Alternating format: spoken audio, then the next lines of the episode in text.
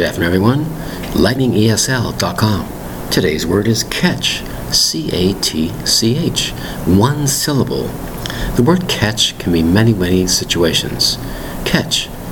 If I go fishing, someone might say, Well, how was the catch today? How many fish did you catch? That's right. Another example is catch a ball. It's up in the air. You caught that ball with your hands. Let's play catch, your father might say to you.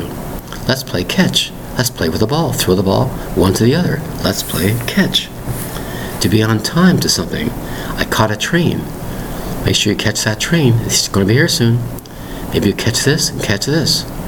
So, in other words, you're not always catching by your hand, but imaginary. You're actually receiving something.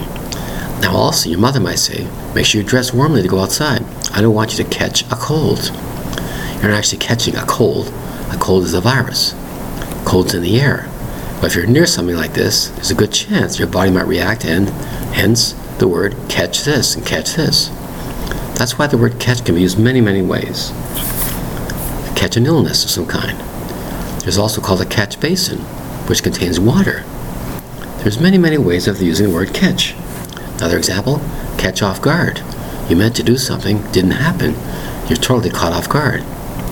That's what I mean by catch.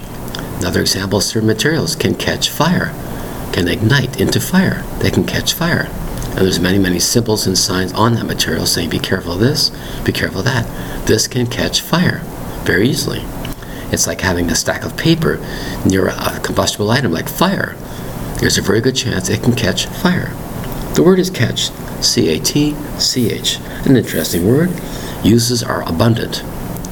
It's one syllable, catch. Thank you very much for your time.